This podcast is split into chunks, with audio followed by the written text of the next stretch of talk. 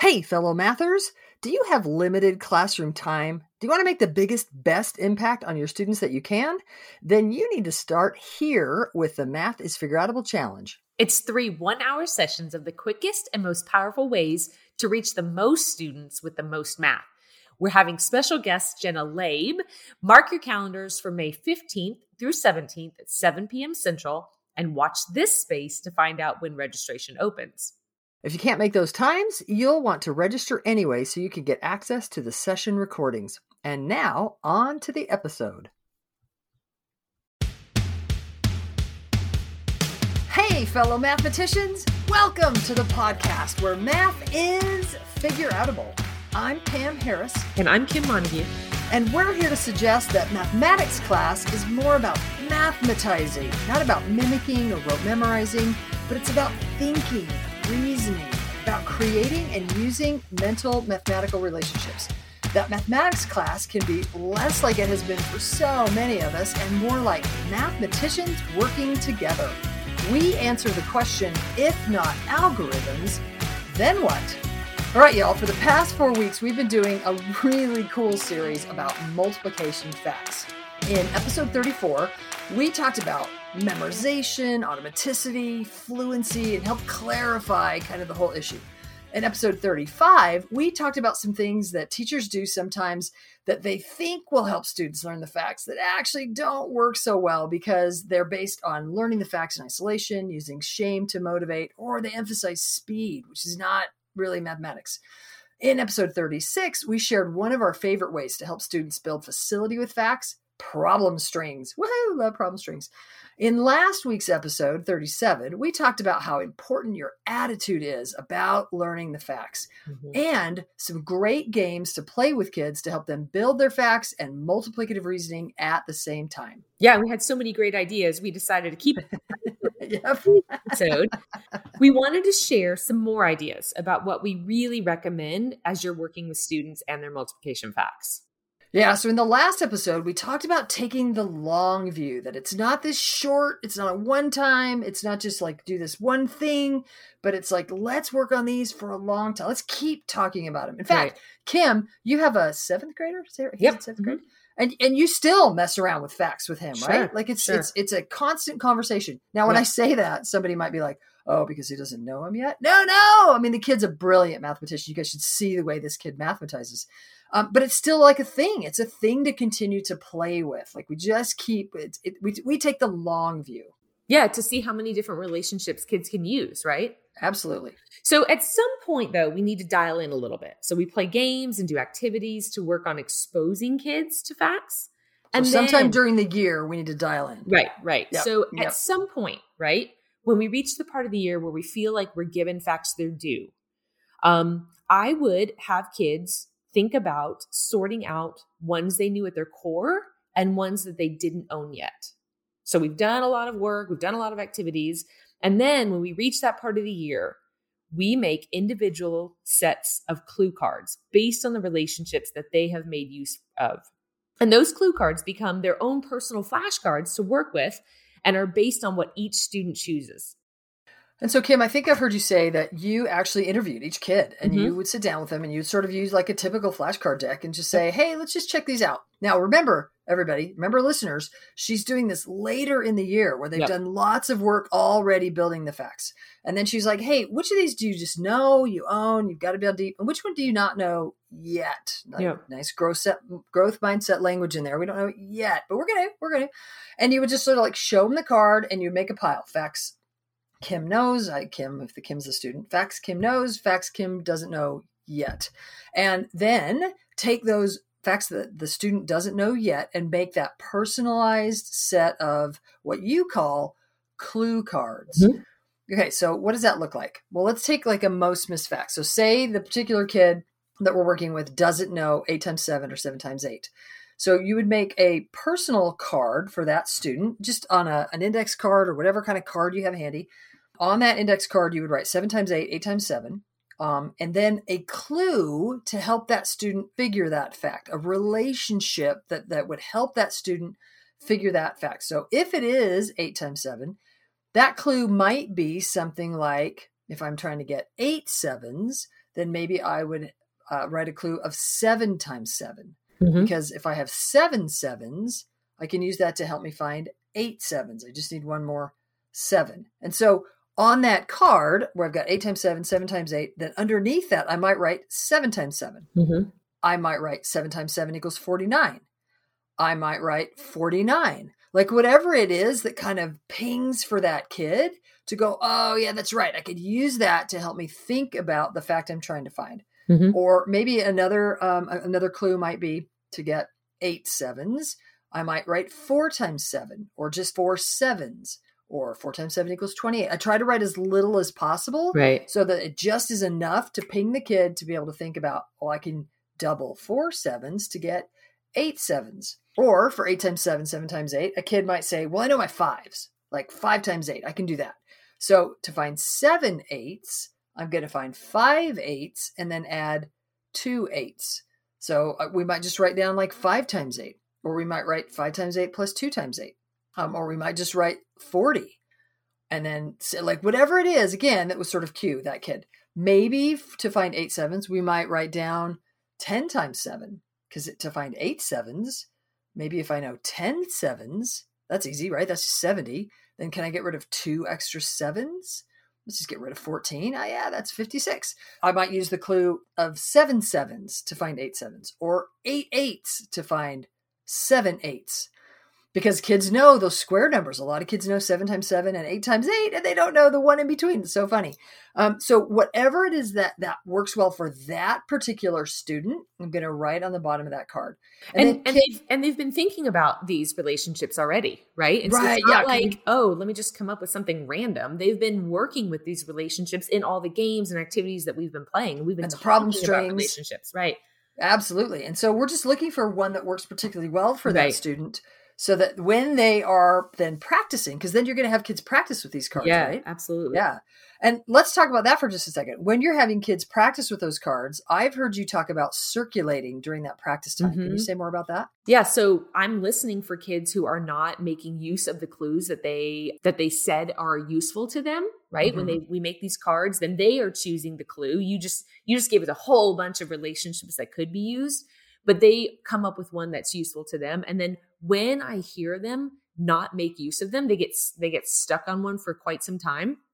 Then we reevaluate the clue that they have on their on their card. And, and you might find it, uh, choose a different clue, and you might right. like just like scratch that one out and put a different right. clue on there that maybe they could use with more facility. Sure, y'all. If if if you don't learn anything else, teachers, notice how important it was for Kim to be involved. Like she's circulating and she's listening in. It's not just like, okay, go off on your own, and I'm right. going to grade papers over here. Like so, you, you're you are constantly interested in where students are on the landscape of learning. You are constantly interested in how you can help nudge them towards more specific. sophisticated thinking. And I love that. Just wanted to point that out. Okay. So I'm picturing these, uh, this, this deck of cards I'm making for each individual kid. And so I've written seven times eight, eight times seven. And, and when I say that, y'all, I mean both. So I write seven times sure. eight, and then underneath that, I write eight times seven. And then underneath that, a little bit with some space in between, mm-hmm. then we'll write the clue that the student's going to use. And, uh, and then flip it over and put fifty-six on the back. Is that oh, right, actually, Kim? no, no, no, no. So So the clue goes on the front, but nowhere on the card does it have the answer. What? I know, it's totally different than a regular flashcard. But here's Tough. the de- here's the deal. If the kids are encouraged, we're encouraging kids to play with a partner, right? They're mm-hmm. not playing alone. So I'd pair them up with kids that they could have a conversation with, right? And they're not able to treat it like a regular flashcard. They had to focus on the clue, right? So if they're playing alone and they're just like looking at the front, then they could flip it over and look at the back. Then it feels a little bit like I'm just asking you to memorize, which is not the goal. Because they could just literally go seven times eight, flip it flip over, it over fifty-six, fifty-six, seven times eight, fifty-six, and right. kind of do a memory thing. Like, uh-huh. oh, I'm trying to rote memorize this. And that's not what you're trying to encourage. Right. I'm trying to encourage thinking about a relationship that makes sense to them. And with more time seeing relationships, then it will become automatic. Yeah, absolutely. Nice. So you don't actually put anything, that the, the answer doesn't show up there. So how yeah. do you make sure that you don't have kids that are practicing the wrong answer, you know, right. like maybe, maybe they're talking about it. They both agree that seven times eight is fifty-five and they move on. Like, how are you kind of, well, I'm going to visit with them. Right. So at some point I'm going to sit down with kids pretty often. Um, you know, that's I've mentioned before, the two thirds, one third way that I split up my class. And in that one third time, you know, we know our kids so well, right? We, we, we have conversations with well, them. Well, you do, because you have conversations with them and you're circulating and you're dropping in and you're pulling them, like you just said. So yeah, yeah. So, so keep I'm, listening, I'm gonna, guys. I'm going to meet with my students who I know are struggling with some facts, and I'm going to have a conversation with them, and I'm going to go through their clue cards with them. And I'm going to be listening for which ones are the clues are not helpful and which ones they're coming up with an incorrect product.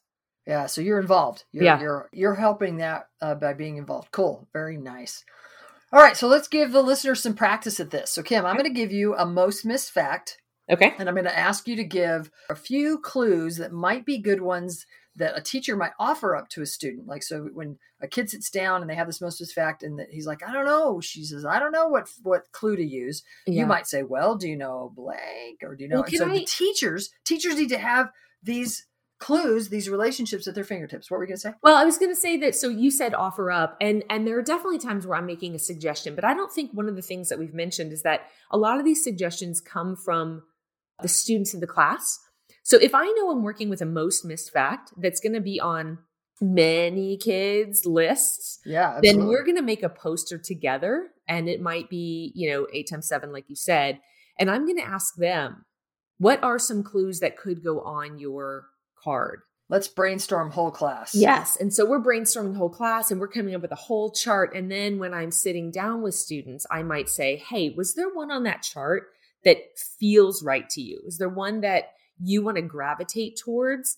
And so I might guide a little bit, but a lot of the times it's coming from um, the students, the, the class as a whole.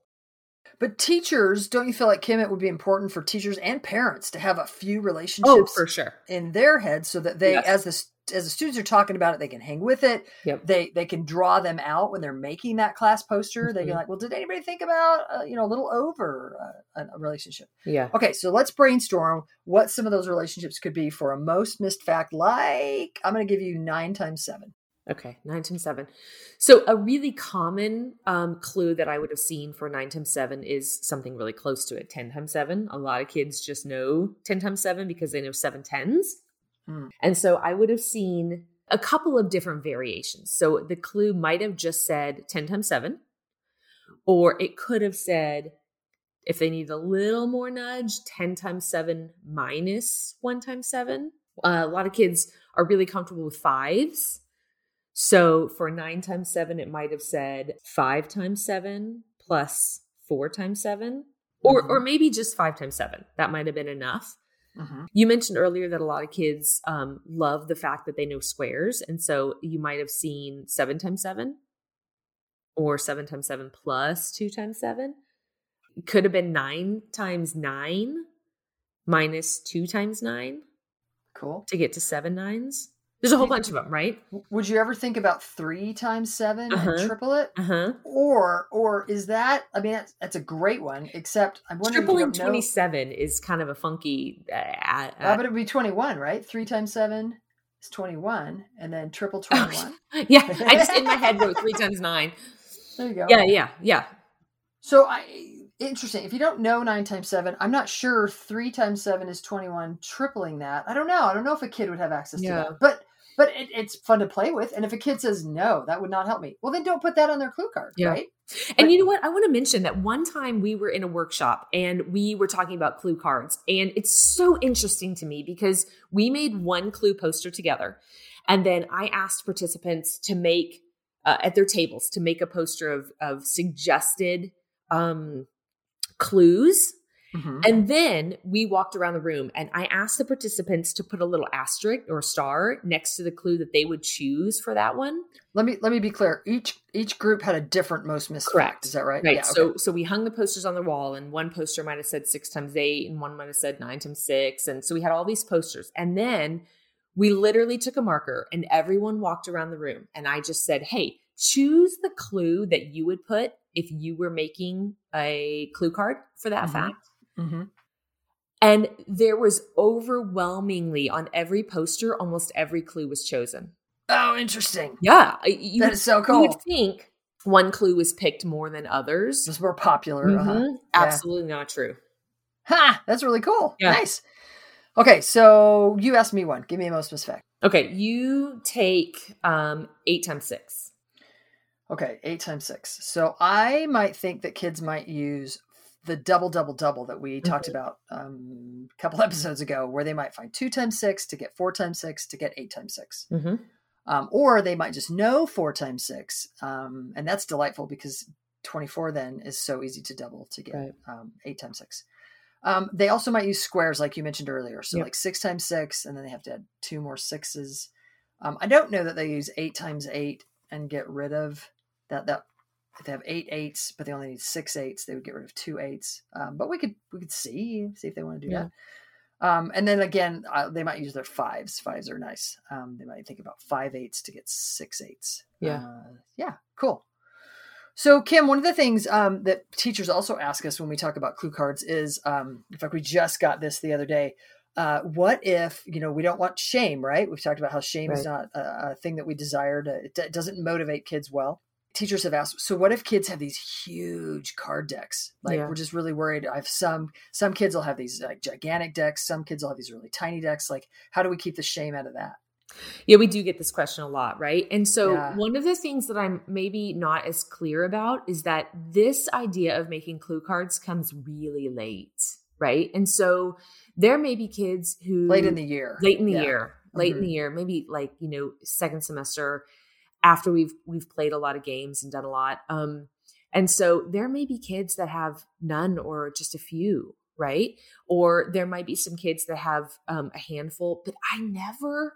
you know, for all those years, never had kids who had twenty-five cards or forty cards. And so it wasn't really ever a thing where there was this whole um, unbalanced situation. I also loved sending those sets of cards home. So, yeah. so that was a kind of thing to let parents know these are the facts that your kids could use some more work on. Mm-hmm. Um, and that was once we we set up the routine at school, then that was a great way for parents to get involved or for kids to work with a sibling. I know that's not always the case for, you know, for some kids. Um, and then I knew those families well, and I would play with the kids. Mm, nice, nice. So kids have been tinkering all first semester, yes. um, tinkering and tinkering. And so by the time you got to making uh, decks of cards, I heard you actually say that you never had kids that had more than ten. Like like yep. ten was sort of the max that uh, a kid might have. And if you think about it, you guys, once you have like two to ten cards, you kind of can't tell the difference. I mean, the stacks are pretty much, you know, that's not, there's so, there's so few. And the kids really aren't, there aren't that many more to work on because they've already been tinkering all year long. Very cool. Yeah, and, and I would suggest that maybe if you've got kids who've got thirty or forty cards out of the whole, you know, set, then mm-hmm. then it might be that there are some things that can be done prior to doing clue cards. Maybe there's some more routines or activities that you could do to give them more facility with those facts. Yeah. Nice. Nice. Cool. So clue cards are a great thing that you guys could use to help your students um, after you've been tinkering a lot with relationships to help them automatize those facts. Uh, a couple other things that we wanted to mention today. So our friend Berkeley Everett has these really cool things called math flips. Yeah, math flips, and they are definitely worth checking out. So we'll th- uh, just want to shout out to those today, and we'll put a link in the show notes. Those are some of the things that you could be using to tinker around with uh, the relationships. One more that we want to mention today is another game actually that we've just gotten wind of. Um, and I've been playing it. Kim's kids have been playing it. We've had other people playing it, and we love it.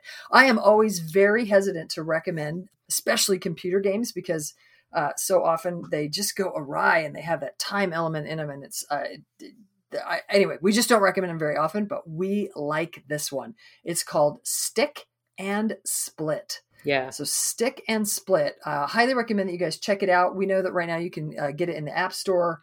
Um, it's very interesting. I'll just take a second to just explain part of what we like about it is it comes at learning multiplication and sort of these multiplication tables or multiplication facts, not from uh, one um, number at a time. Like I'm going to learn my sevens today, or I'm going to learn my fours today, or I'm going to work on my fives today, but it comes at it from the product side. Very much like the product game that we talked about in last week's episode. It gives you the product and you mess around with all the ways to make fifteen.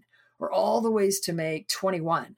and you learn sort of the factor pairs and how they relate to that product. Um, and so we really like it.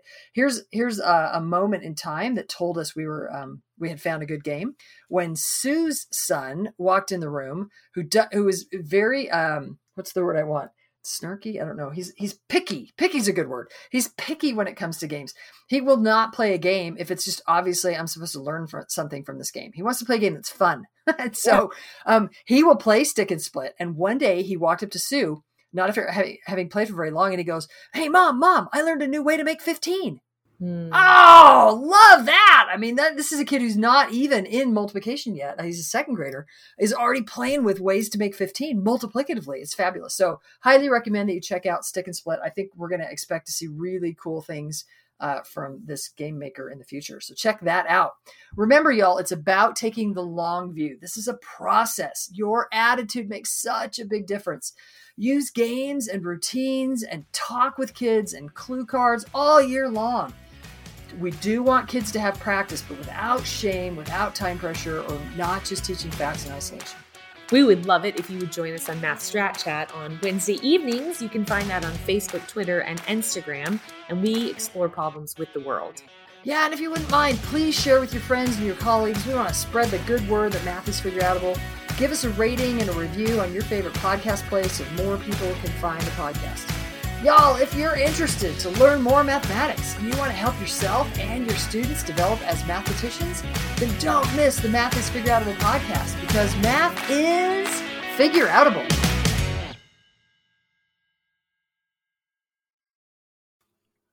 Thank you for listening and making math more figureoutable. Remember, we're going to be opening registration for the Math is Figureoutable Challenge soon. Mark your calendar from May fifteenth through seventeenth. You are not going to want to miss these free P D evenings where you'll learn four routines you need in your classroom that are naturally engaging and encourage students to think mathematically. And remember, if you can't make those times, registering gets you access to the recordings. Keep making math figureoutable.